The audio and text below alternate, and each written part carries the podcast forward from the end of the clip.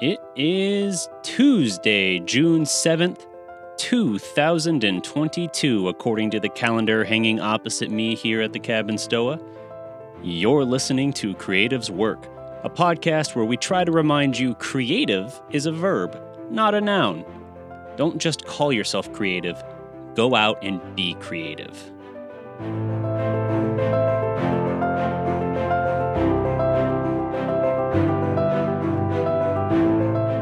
This week's topic is alive time versus dead time. The worst thing in life you can have is a job you hate, that you have no energy in, that you aren't creative with, and that you're not thinking of your future. To me, might as well be dead. This is an excerpt from Ego is the Enemy by Ryan Holiday. And it got me thinking.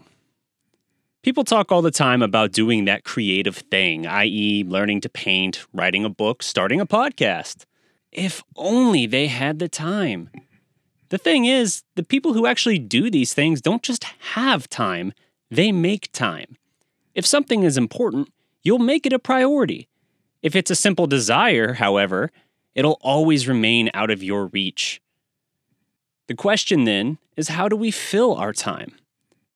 Robert Greene calls this juxtaposition alive time versus dead time. Dead time is spent waiting or passive, thinking but not taking action. Alive time, meanwhile, is focused and opportunistic, time spent learning, doing. One moves us forward, the other holds us prisoner. As the Stoic philosopher Seneca said, while we wait for life, life passes. Dead time does nothing to advance us toward our goals or the things we love. Instead, it numbs us for a period of time to everything happening around us. To live in this state is to otherwise waste all of the potential of who you may become. A perfect real world example of this can be seen in Malcolm Little. While serving 10 years in prison for burglary and other crimes, Little refused to kill time. He instead devoured books every waking moment of the day, even going as far as to copy the entire dictionary by hand to sharpen his mind. What did that make of him? In time, he actually transformed into Malcolm X, the civil rights icon. Compare that to more recent times. When the world seemingly stopped during the global pandemic and resulting lockdown, so many of us turned our attention to streaming services like Netflix and Hulu, among many, many others. There's nothing wrong with a little bit of entertainment, but unless you're studying or analyzing film or television, or trying to find inspiration of some kind to then apply in other moments of your life, this time is generally disconnected and, frankly, dead time.